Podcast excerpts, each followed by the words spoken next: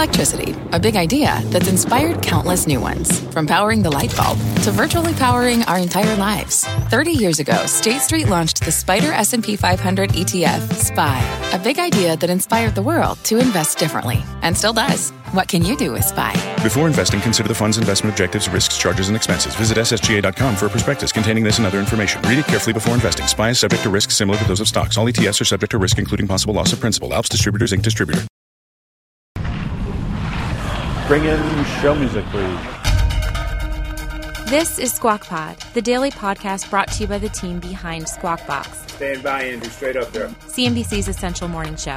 Which camera? Oh, hello. Every day, get the best stories, debate, and analysis from the biggest names in business and politics. You guys hearing this? Yep.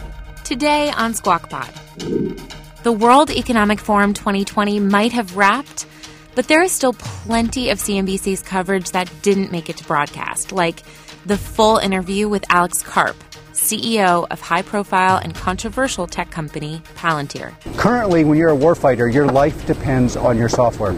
They will never trust you if you pull the plug just because you're unpopular. And Andrew Ross Sorkin's reflections on it. He takes shots at Silicon Valley. Basically, admitted he has taken the Google Maven project, which of course was controversial, and there were walkouts at Google about that, and even got into whether MBS really could have sent a WhatsApp text to Jeff Bezos. The anchors debrief on this week's events. It's a good Davos this year. It was.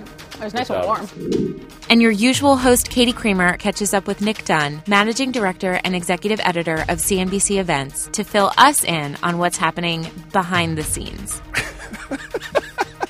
We just uh, saw a colleague fall into a snowbank, and that's kind of the way wor- life works here in Davos. I'm CNBC producer Cameron Costa. It's Friday, January 24th. Squawk Pod begins right after this. What's on the horizon for financial markets? At PGIM, it's a question that over 1,400 investment professionals relentlessly research in pursuit of your long term goals. Specialized across asset classes, but united in collaboration, our teams provide global and local expertise. Our investments shape tomorrow, today. Pursue your tomorrow with PGIM, a leading global asset manager.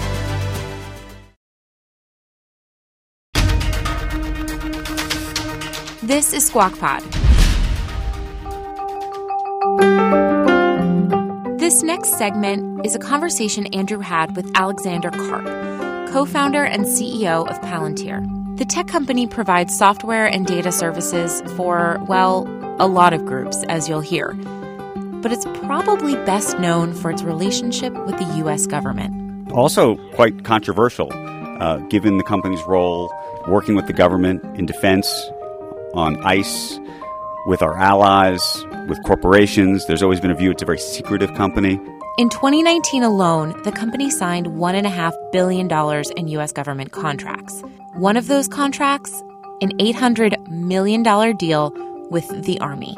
Palantir beat out Fortune 500 company Raytheon for that one, marking the first time that a venture backed firm received that caliber of recognition from the Pentagon. Possibly more than anything else, though, it's the company's partnership with immigration and customs enforcement that's created a stir in Silicon Valley, as well as internally at Palantir. Alex Karp founded the company alongside a few other entrepreneurs, including famed venture capitalist Peter Thiel. He co founded PayPal and Founders Fund and invested in Facebook. You know him. Anyway, Alex is. He is one of the most uniquely interesting people in the world of business. He rarely does interviews, but luckily for us, he speaks to Andrew. I got to tell you, it's every time I have an opportunity to speak with him, and really, we've been able to do it now annually here in Davos. You're just sort of blown away by the things that he says. So here it is Andrew Ross Sorkin's annual interview with Alex Karp, CEO of Palantir, in the alpine ski town of Davos, Switzerland. Alex, thank you for doing this. Thank you for Appreciate having it. me. So, this was a very big year for you. We, Uh, we signed a year. number of huge contracts. This is true. We did very well. So, what happened? Well, you know, I guess the longer version is about five years ago, we looked at our product offering and decided to rebuild our core offering for the government. Start with the commercial product, which can be used in commercial and government, and revitalize our strategy of going to market. And we saw the results uh, last year, but dramatically this year. And so that ended up with two uh, very, very large contracts that are public, a number of contracts that are not public, and a mission impact that I think we're very proud of. And just so we're clear, that's at least publicly $1.5 billion in new contracts with That's the U.S. true. government. That's true. Can you speak about those contracts? Well, two of them are public. One of them is to essentially give the DoD a global operating system in software with a, uh, uh, in a on a timeline that otherwise wouldn't be realistic. So transform the way decisions are made inside what amounts to the largest data organization in the world into, on a timeline that is very, very aggressive. Another is a little more classified, and um, and we're we're just pouncing forward. The core mission of our company always was to make the West, especially America, the strongest in the world, the strongest ever been, uh, and for the sake of uh, global peace and prosperity. And we feel like this year we really showed what that would mean. How much of the business today do you believe is being driven by the government work versus the corporate work? Well, in the last couple years, most of our revenue has been commercial. Most of our clients have been government.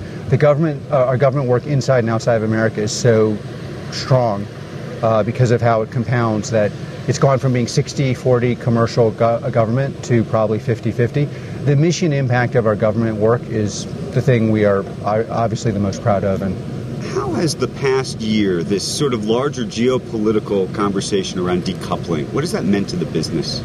Well, you know, decoupling and, and, and strict regulation is a bonanza for Palantir. When we looked at what data, what should be done with data 15 years ago, most people weren't thinking about it. And instead of thinking of this simplistic problem of aggregation of data, we thought about data as how can you aggregate and disaggregate. Disaggregation meaning how can you have silos while at the same time being able to call up at a granular level what you're allowed to see in that silo.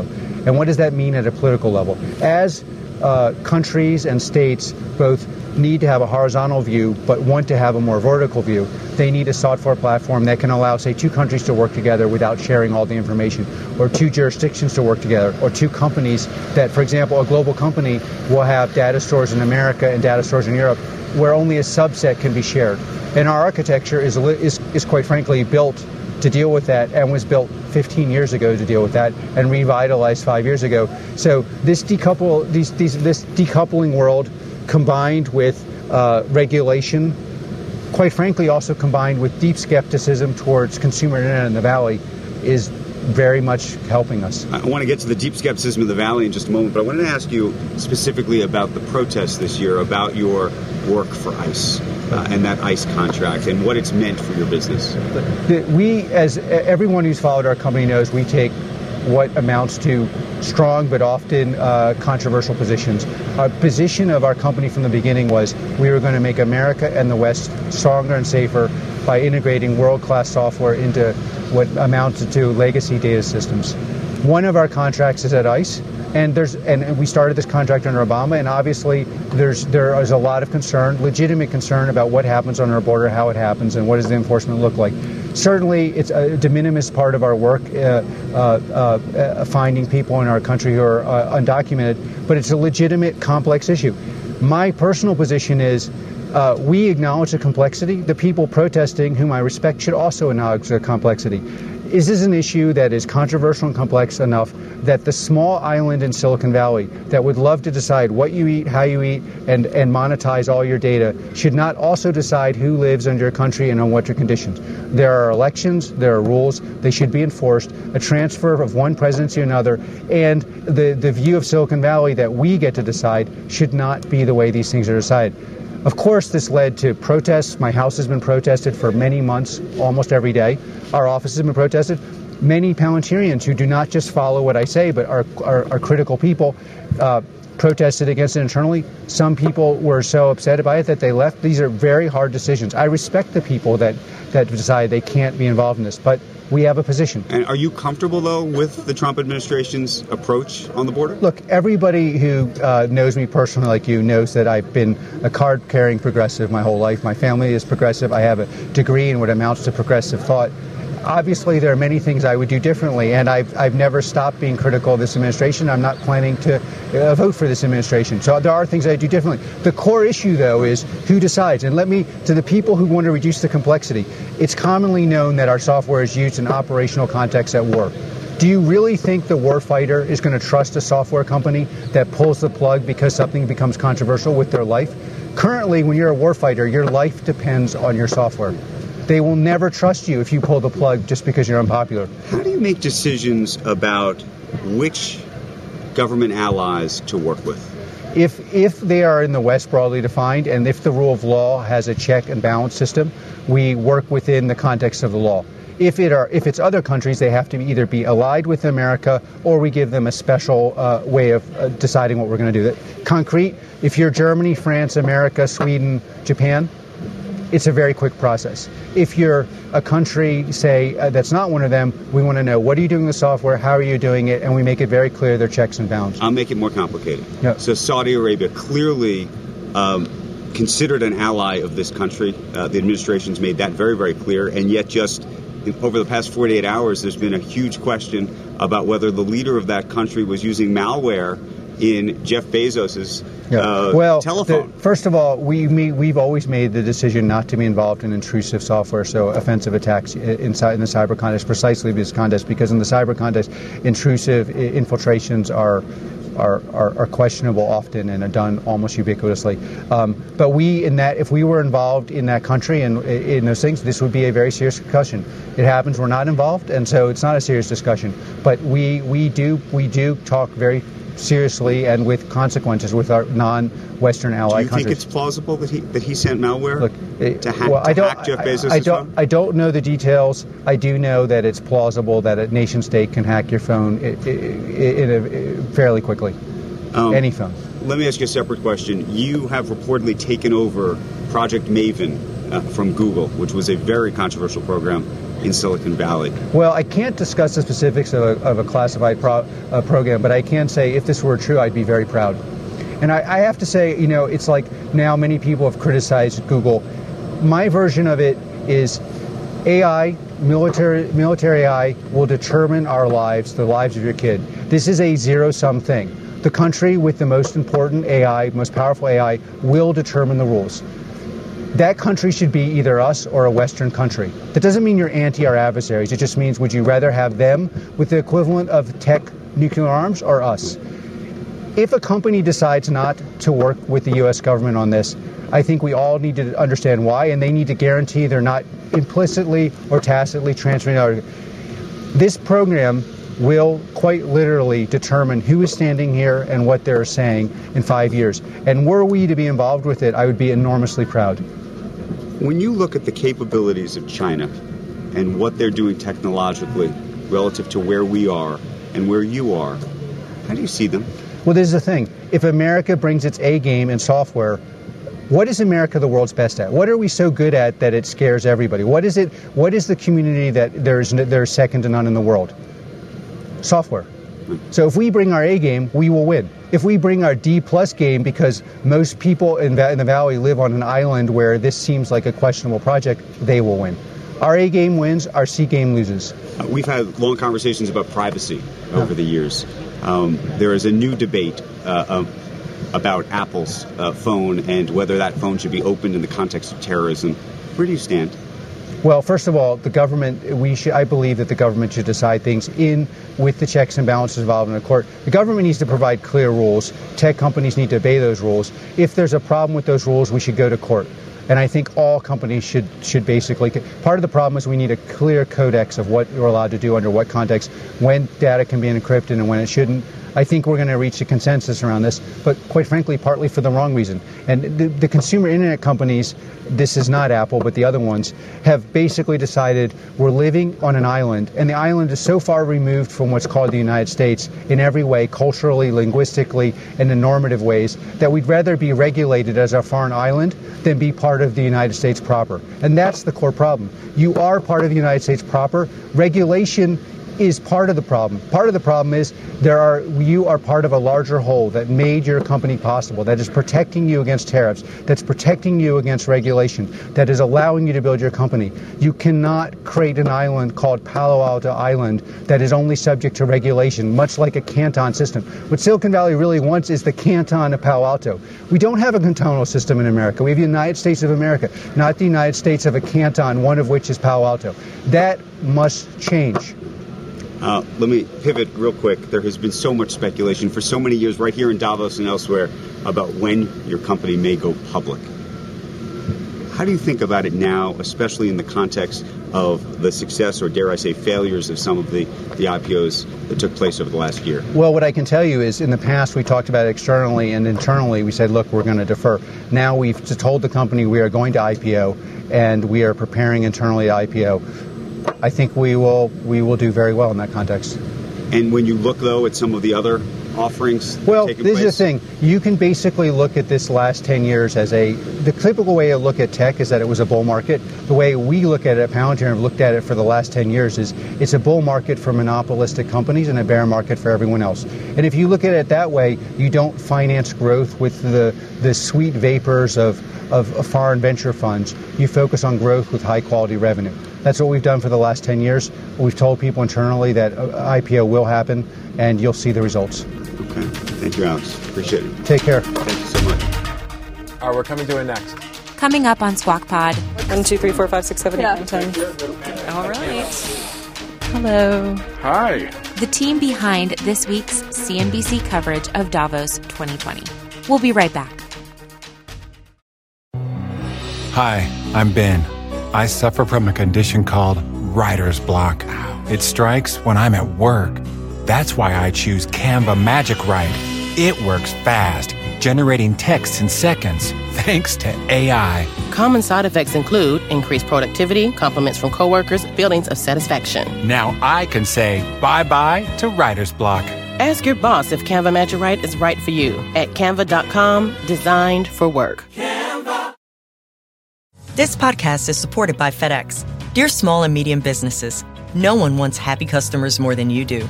That's why FedEx offers you picture proof of delivery, packageless and paperless returns, as well as weekend home delivery to 98% of the U.S. on Saturday and 50% on Sunday. See the FedEx service guide for delivery information. FedEx Ground service is also faster to more locations than UPS Ground. See what FedEx can do for your business. Absolutely, positively FedEx.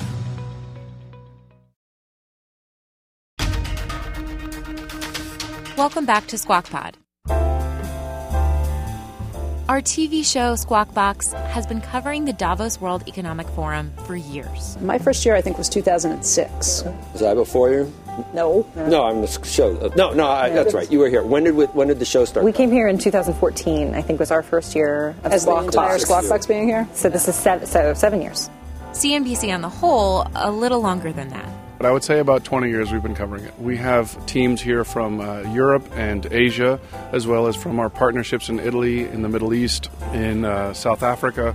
But predominantly our coverage is driven by our U.S. team uh, with our Squawk Box crew and with Sarah Eisen. And all of that coverage would not be possible without our tireless expert stage crew working on the technical side. They're rolling on this. Stand by, everyone. And a tireless team of pros working on the editorial side. Hi, this is Katie Kramer from the World Economic Forum in Davos, Switzerland. My name is Nick Dunn. I help run CNBC's editorial coverage of the World Economic Forum in Davos. uh, uh, we just uh, saw a colleague fall into a snowbank, and that's kind of the way life works here in Davos. We are on the rooftop of the uh, Congress Center here in the town of Davos, which is nestled among the Swiss Alps. And uh, the broadcast facility for CNBC is on the roof in a series of tents and uh, newsrooms with two broadcast units one tent for US, one tent for uh, Europe, and a newsroom that houses about 20 uh, producers, anchors, reporters, all preparing each day's content. And when we do Squawk Box live from here, Joe, Becky, and Andrew are s- sort of, you know, passengers on a crazy train. I think they sort of sit behind the desk while we bring what a dozen plus guests each day. We have the great benefit of having the busiest green room uh, that we ever could possibly have, with folks like Goldman Sachs uh, CEO, the Treasury Secretary of the United States, PayPal CEO, Chevron CEO, all hanging out together in our green room at the same time. And then one by one, we bring them out to the set for an informative and thoughtful discussion about what's going on in the world.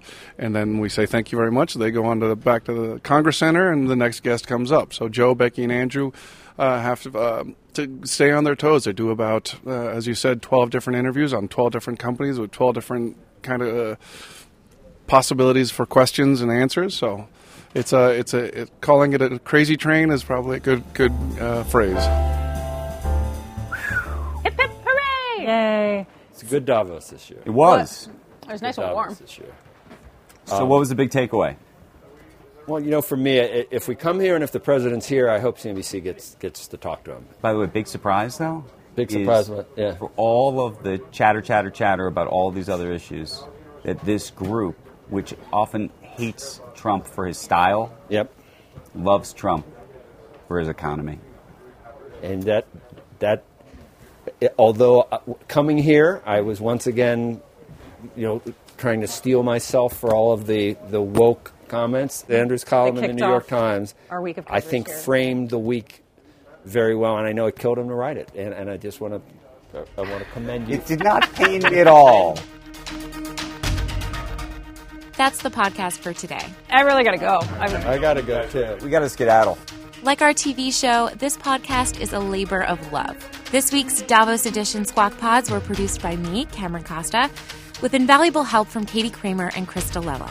These episodes were edited with care by Edward Fetner and Ryan Cross. If you enjoyed them, if you have suggestions, or if you just want to say hello, leave a review on whatever app you're using or find us on Twitter at Squawk, S Q U A W K, CNBC. Squawk Box is hosted by Joe Kernan, Becky Quick, and Andrew Ross Sorkin weekday mornings on CNBC at 6 a.m. Eastern. To get the smartest takes and analysis from our TV show right into your ears, subscribe to Squawk Pod wherever you get your podcasts. We'll meet you back here on Monday. Uh, clear. Thanks, guys. This podcast is supported by FedEx. Dear small and medium businesses, no one wants happy customers more than you do. So you need a business partner just like you. Like FedEx, who understands your passion for serving your customers because they have the same commitment towards you. That's why FedEx offers you picture proof of delivery, packageless and paperless returns, as well as weekend home delivery to 98% of the U.S. on Saturday and 50% on Sunday. See the FedEx service guide for delivery information. What's more, FedEx Ground is faster to more locations than UPS Ground.